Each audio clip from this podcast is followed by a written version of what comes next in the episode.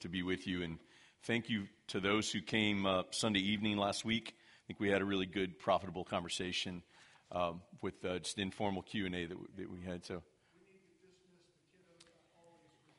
hey, kiddos, you are dismissed. You are sent. I've always wanted to say that every time I'm at Antioch, so that you are sent.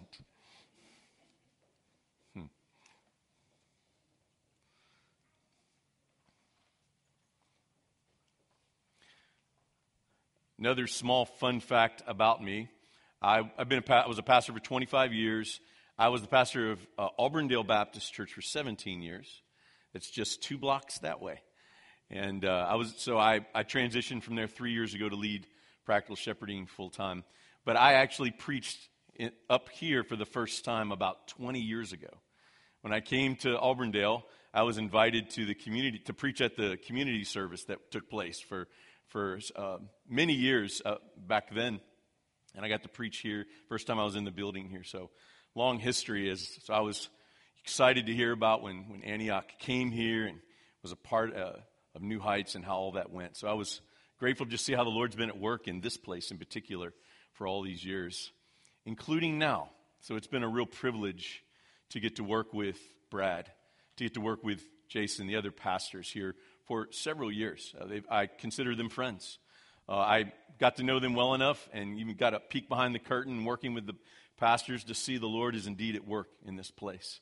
And as you all go through this transition, we also trust that God just continues to be at work. And that I wanted to bring a word today from the Lord that might be a help to you as you begin to process maybe the grief of transition, but also looking forward. And this Sunday seemed to be a good day to try to focus on that. So if you have your Bible, you turn to Hebrews 13. Hebrews 13. And I'm going to ask you to stand, if you would, for the reading of God's Word.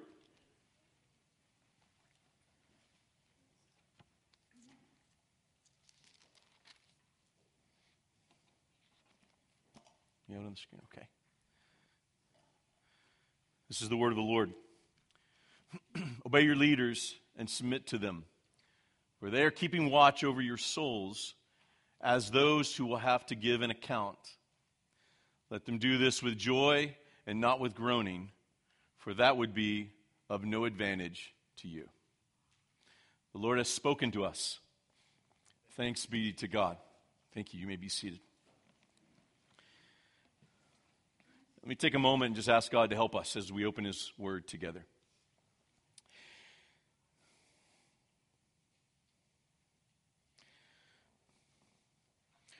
Lord, I stand here grateful for this faithful church, the faithful leaders and the people who are here. Lord, thank you for not just your evidence of grace in Mona's life, but so many evidences of grace for many years in this church. So, Lord, I ask that you would come in the power of your Spirit and open our eyes to see and understand your word today, that it would change us and would help us to know even how to more faithfully follow our Savior Jesus, and in whose name we pray. Amen. Amen. I work with pastors all over the world, and oftentimes I'll get asked to preach at an ordination service or something along these lines, even helping churches with some of the things that have been happening at Antioch here. And one of the things that I like to do is go to this one verse that we've just read. Because in one verse, it really shows the power and inspiration of the Holy Spirit in God's Word, that there could be so much just found in one verse that teaches us about how to function in our lives, how to function in the church, how to faithfully follow Jesus in the local church. We find all that here. I actually preached this one verse at a church one time. And I had a 50-year-old woman who came up to me after the service, and she said this to me. She says, I've been in church most of my life, and no one has ever explained to me the relationship between a pastor and the congregation.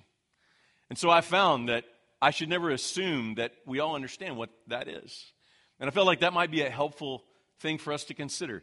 What is God's design for any local church and the pastors that lead it. And what's wonderful about God's Word is it cuts through any confusion that might come from different countries, cultures, and contexts. That God's Word teaches us that the design of the local church is the same throughout the world, throughout the ages. And that hasn't changed at all for Antioch as well.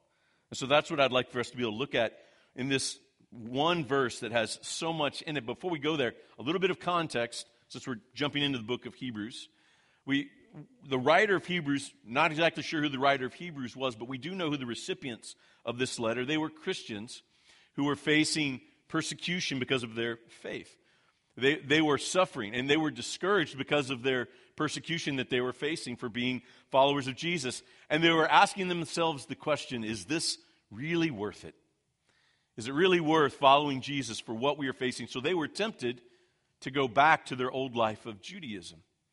And so the writer of Hebrews writes them, trying to persuade them to persevere in your faith in Jesus. So he spends most of this glorious letter, if you're familiar with the book of Hebrews, and he exalts the supremacy and the glory of Jesus and who Jesus is and why Jesus is worth following, why giving up everything is worth following Jesus, which is, by the way, true for us today. That's why this is a relevant letter for us. But what's interesting the writer does is as he gets to the end of this letter, which is where we are, really at the very end of the letter in the verse that we read, we find another aspect that he brings to the table on how to help these Christians persevere in their faith in Jesus. And one of the things he says to them is, look to those who lead you.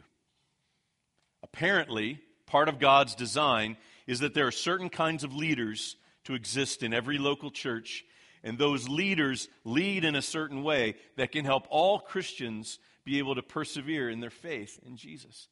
So that's where we come to this bit of, it may feel like random instructions in this last chapter, but they are not. These instructions are to point to persevering in their faith in Jesus, and that's the same even for us today. So that's what I'd like for us to look at. If we look at Chapter 13, verse 17 that we just had read, the first big question that might leap out in your mind is, who are the leaders? It just says leaders there. Who are the leaders? So I want to be able to try to define that for us, because there's a lot of different kinds of leaders in the church. Who are the leaders he's talking about here in particular that have this role? Well, let's first look at verse 7. Look 10 verses back. And you will find verse 7. Let me read that for you. These same leaders are identified there. Verse 7, so chapter 13, verse 7 says, remember your leaders, those who spoke to you the word of God. Consider the outcome of their way of life and imitate their faith. That's who the leaders are. Verse that is now pointing to verse 17.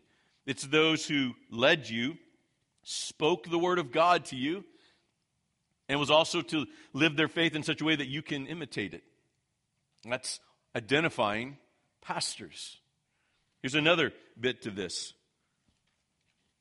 If you look at 1 Peter, let's first look back at verse 17. Look back at verse 17, what we read. I want you to notice an important observation to make here. Obey your leaders, plural. There's more than one. And we see that consistent all through the New Testament, especially in regard to the role of pastors and deacons as the two offices of the New Testament in 1 Timothy 3. There's another passage, though, that points to these leaders, and that's in 1 Peter chapter 5, where it says that who are they to give an account to? Did you notice that in verse 17? It says they give an account for souls.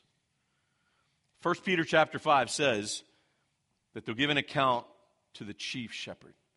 So pastors are merely under-shepherds of the chief shepherd. And 1 Peter chapter 5, verse 4 points to the fact that they will give an account, not ultimately to a church or a group. It's the chief shepherd that they are serving the church for. So who are the leaders in verse 17? The leaders are pastors, the role and office of a pastor. And we can say pastors because it's plural there in verse 17.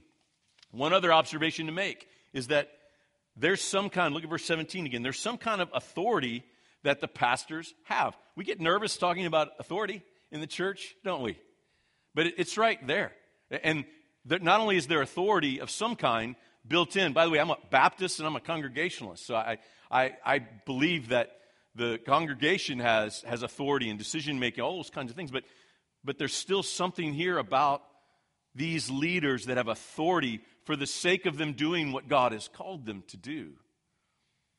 So there's authority built in to some degree in verse 17. So these leaders are the pastors.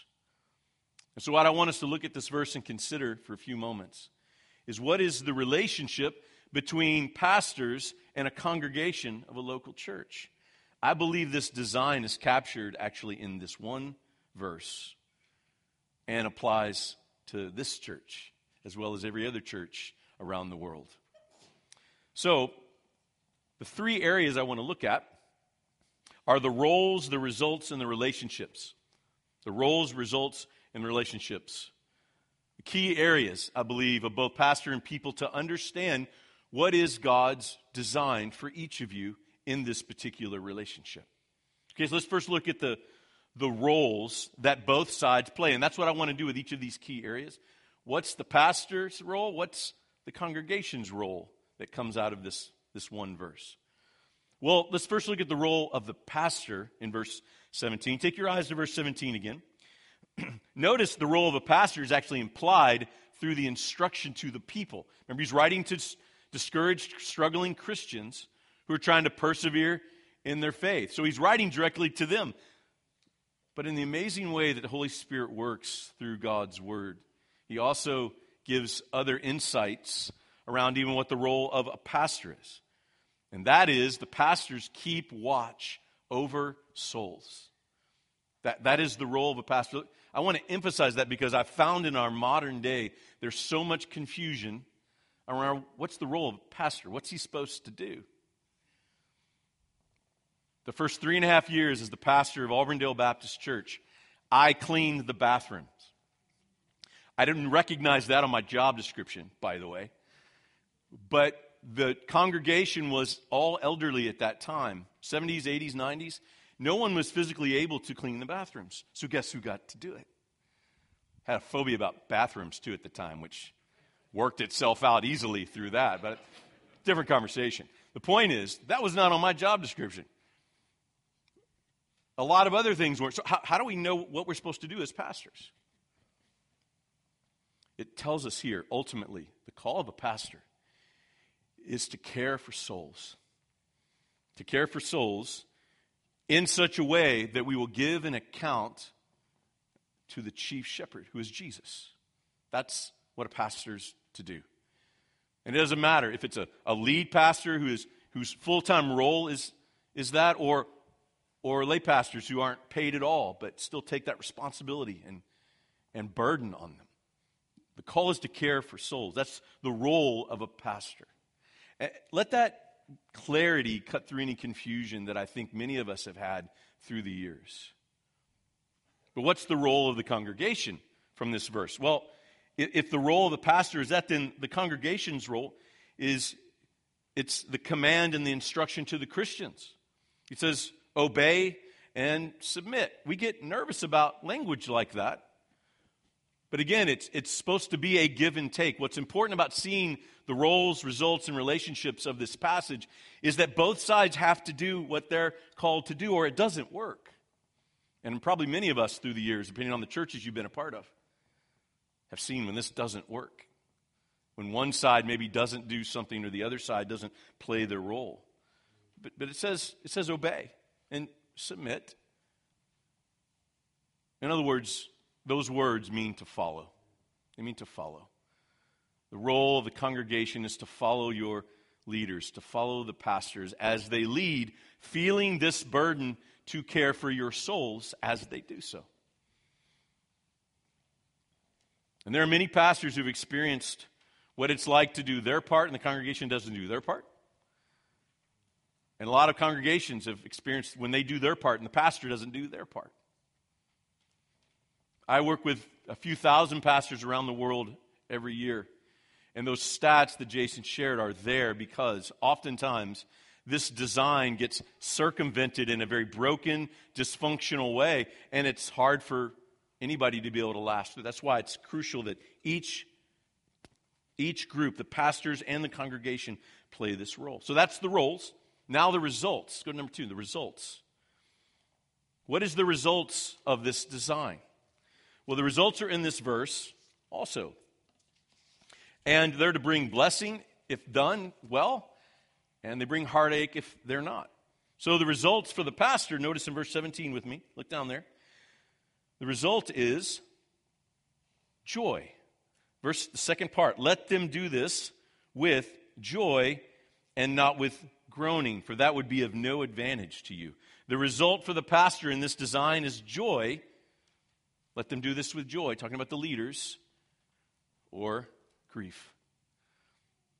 It's oftentimes the joy comes when both sides do what they're called to do. That's why he's giving deliberate instruction. And he says to not grieve them as they do this work.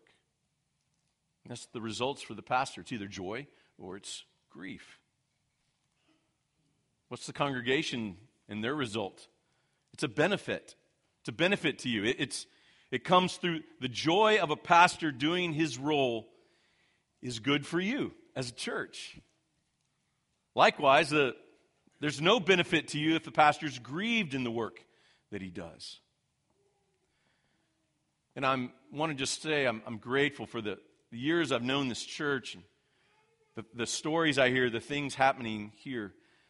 I believe a lot of the flourishing that I believe's happened in this church over the years is, and the joy really that's come is because of this relationship that you all have had, and both sides have taken that seriously.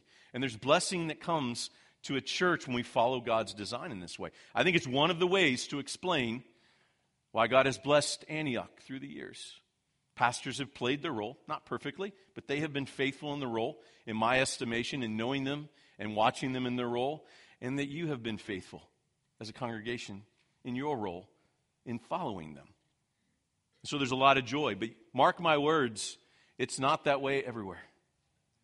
And there's a lot of grief and heartache in a lot of churches all around the world because something's broke in the midst of this design in a church. I think it's a very helpful way from a spiritual standpoint. How do you make sense of why is this church struggling? Why do you hear the crazy stories going on of churches and all that happens in them that's very difficult?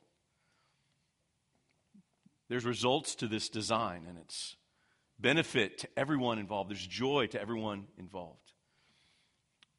The third key area is relationships.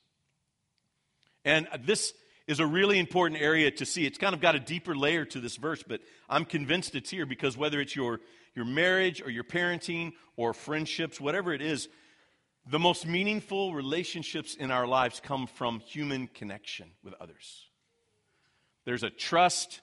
There's a loyalty, there's a safety that comes with these relationships, and those are the ones that mean the most. Just take a moment and think about the relationships that mean the most to you in your life. Aren't they all marked by that? There's a mutual love, there's a respect that exists between you. So what is the relationship to be between pastor and congregation? There's supposed to be that same level of love and trust and respect for this to work. This is a relationship. Please hear me. The relationship between a pastor's and the congregation is not to be transactional. It's to be built on a relationship, a mutual love and trust that exists between both sides. And that's how we see it in the verse. Look down to verse 17 again for me. The relationship of the pastor, what's his role? He's keeping watch over souls. That's the command. That doesn't work, by the way, in kind of transactional relationship. Pastor's keeping watch over souls. That deep sacrificial love that has to exist in the pastor's heart to want to do this work, or it doesn't work. He doesn't do it. And that mutual love and respect, that keeping watch, that sacrificial love, it's communicated, spoken with the words to them, and it's affirmed by the actions of the pastors. But what's the congregation's role in this relationship? Well, remember, the instruction here is verse 17, pretty clear. Follow your pastors. You're not going to follow anyone unless you trust them, unless you're convinced they love you like this. You will not bring them into your messy life if you don't think that they can handle it and that they have a deep love for you. Isn't that the basis of safety in any relationship? I'm going to bring you into my messy world only if I believe you will love me in it and you can handle it. And there's way too many churches and pastors who have transactional relationships and you don't ever feel cared for. This is why the relationship side is so crucial. You have to believe as a congregation that they love you as pastors for you to entrust the care of your soul to them. A love, trust, and safety must be present, and this just doesn't happen. So that's the key areas, the roles, the results, the relationships. And what I want to do for the remainder of our time is draw out the implications of this for you. I've kind of worded them in the form of exhortation. So what are you to do with this? How do you make sense of what this looks like practically? I first want to look at three exhortations to the pastors and future pastors who maybe are in this room. Some of you are thinking, hey, I'm not going to ever be a pastor. Do I have to be in here for this? Actually, yes, because it's important for you to know how I'm exhorting them. It's an understanding of their role that helps you know what your role is. So three exhortations. Number one, pastors rejoice in the honor it is to care for souls. And I'm telling you, I was a pastor for 25 years. One of the great privileges of my life to get to care for people's souls in whatever way I can. To realize this is spiritual, this is eternal work that pastors do. We can get way caught up in the superficial and the temporal, but this is about eternity. It's one of the reasons I loved so much being able to go visit people in the hospital when they're sick. To be at someone's deathbed, as hard as that is, I loved being there because it reminded me that that's what God had called me to. And it's an honor and a privilege to get to be there and that person to look to you to, in a sense, escort them to their final days and to meet their Savior.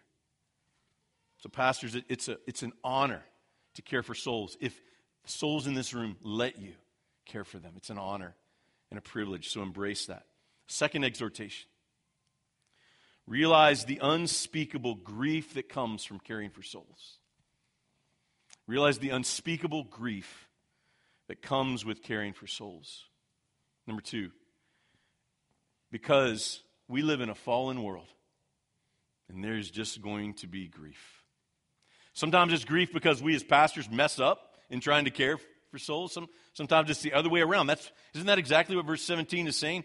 Let them do this with joy and not grieve, because that won't be any advantage to you.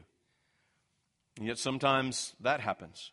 But you know what? Grief also comes just because we're in a fallen world. This world is not right. This world is not what it's supposed to be. And we have sadness in this world. And so it's important we see joy and grief mentioned in verse 17. We kind of try to pit those things against each other. We kind of put them on, they're in opposition. But actually joy and grief go together really well. Which is why you need to rejoice in the honor of caring for souls, but then realize there is unspeakable grief. Let me just give you a quick glimpse into how this affects a pastor. So if someone in the church, a beloved church member, dies in the church, suddenly, this happened to me 5 years into my ministry, a beloved deacon my age, killed in a car crash. 5-year-old and a 1-year-old and a wife left behind.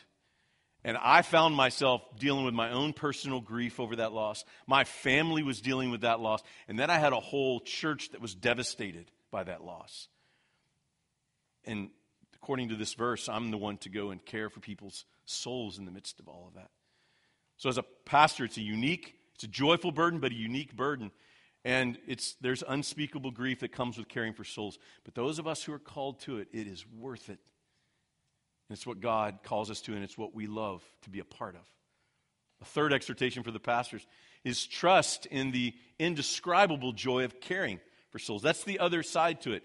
Man, there were times as a pastor, I remember getting to be a part of someone's life, and I remember driving off, usually tears in my eyes, and I would say to God, I can't believe you pay me to do this. So though there's unique burdens and griefs that come with being a pastor that do affect pastors, there is indescribable joys that come with it. And I have found, been doing this long and to realize that there's not a lot of middle ground. This is the call. There's deep grief and there's soaring joys. And a lot of times that's where we live. And those two things can go together. So Brad, I know you experienced grief here. And you experience joy here. That's what it's supposed to happen. That's the way it's supposed to go. Other pastors in the room, potential future pastors, this is the call. Prepare that you will experience deep grief. And you will experience soaring joy. And that's what God's design is for this call. But that's what you're stepping into. And that's okay. And for you to embrace that allows your church to then come to you and to be able to follow you as God commands, which is where I want to turn now, just finally, the three exhortations to the church, to each of you. Three exhortations to the people that I think are implied in this verse. Number one, follow your pastors. Follow your pastors. Your pastors, I know all of them pretty well, and I can say this for certainty. You ready? They're not perfect. Probably already knew that. But I've gotten to know all of them. They are faithful men. I can say that. They're faithful men. They need Jesus just as much as you do, but they understand their call. And they want to seek to do it as well as they're able to. So follow your pastors. Verse 17, they are faithful and God's design is to simply follow them. And for men who take this call to care for souls seriously, it's a joy. It's a joy to follow those kind of men. And I presume that many of you could share how it's been a joy to follow Brad as your lead pastor. And I want to encourage you, next couple of weeks, to share that with him, to share that with Katie, how they've been a blessing to you. Because that's the design that's supposed to bring joy for everyone involved. Share that with your other pastors. Let them know as they do this work, as you follow them, that you're being cared for and you feel cared for by them. So follow them, look to them, take the risk to invite them into your messy life. It's a risk. By the way, we don't get good soul care if we don't take a risk to let somebody into our life like that. And I'm told this church is pretty good at that. So keep bringing them and take the risk to bring your pastors in to your messy life. Whoever your new lead pastor is going to be, it'll take time to build that trust and all that comes with it. But take a risk to let that person into your messy life. So we can care for your soul.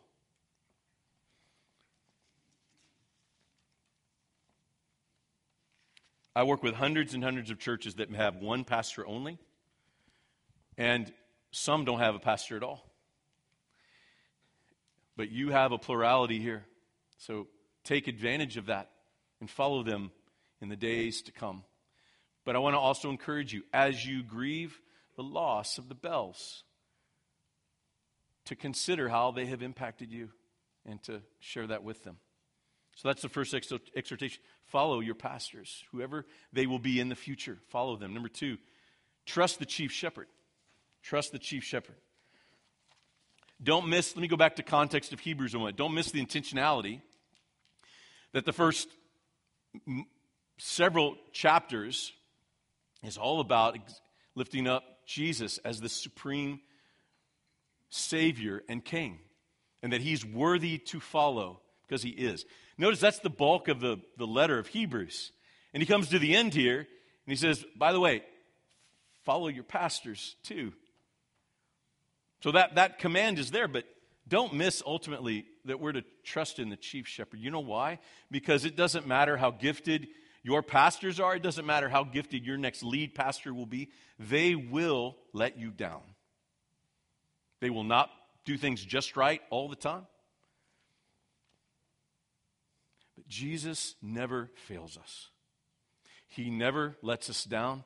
He never leaves us or forsakes us. He is always with us and for us. Your ultimate allegiance is not to a group of pastors, it's to Jesus. Because he's the one that lived a perfect life and laid down his life for you and me to bear the punishment for our sins, and then rose from the grave, and then now is at the right hand of God, even now, ruling over the universe, and is the one that we can call upon in any moment, and he hears our cries. And he's always faithful and always there for us. Trust in your Savior. Jesus never fails. He always delivers. You can trust in his plan that's in verse 17. Knowing it won't go just right, but you can ultimately trust him that he will be at work, and he'll work it all for your good. Because he's that kind of Savior and that kind of chief shepherd. Last exhortation for you. Remember, we will be together forever. That is an important perspective here, friends, in the transition. Not just a beloved church member leaving, not just the lead pastor transitioning. This is a temporary home for us. We're all working towards the eternal reward that is completely ours by faith in Christ alone. So pastors will come and go. Church members will come and go. Antioch is a sending church. You all know this really well. But hopefully we're mindful of, as people are sent and people come and go, that we're still going to spend eternity with those people. So my encouragement to you is to remember this. Remember that you will be together forever for those who are in Christ. As the bells transition out, they are your brothers and sisters in Christ. Though you may not see them as much as you have the last 6.5 years, you will be in eternity with them forever. And everyone else you've sent out that you miss, that aren't here with you, because they're serving the Lord around the world, we're going to be together forever with them one day. So as you look at this design, did you notice the internal implications? He says, they will give account for your souls. So in this temporary place, follow your pastors, trust in the chief shepherd, but remember this is a temporary home. We will all be together forever one day. So this is God's design for each of you, whether you're a pastor or a future pastor, whether you're a member of this congregation for a few months or maybe the whole time that this church has existed. This is God's design. Embrace it. Receive it as a unique blessing and joy, and embrace the griefs and the sorrows that come with it. And I believe this design is helpful to see in this moment, because I assume there's a tension many of you feel now as you feel joy in a lot of ways for this church and all that God's doing in it and has done. And yet there's a sadness when there's people leaving. But Jesus is a man of sorrows, acquainted with grief. Grief and joy go really well together in a fallen world. Embrace them through this transition. But my final encouragement to you, Antioch, there's still work to be done. The Lord has been at work here. And the Lord is not done working in this church to reach your community and to reach the nations. Keep pressing on. Press forward, persevering in your faith in Jesus, but serve this church faithfully as you move forward in this moment. So let me take a moment and pray for you in that way. Lord, I thank you for these lovely, faithful people. The way your Holy Spirit has been mightily at work, even just from the beginning until now. So, Lord, we trust that you will continue the work you have done here. And I ask, Lord, that you would help each person here to persevere in their own walk with Jesus.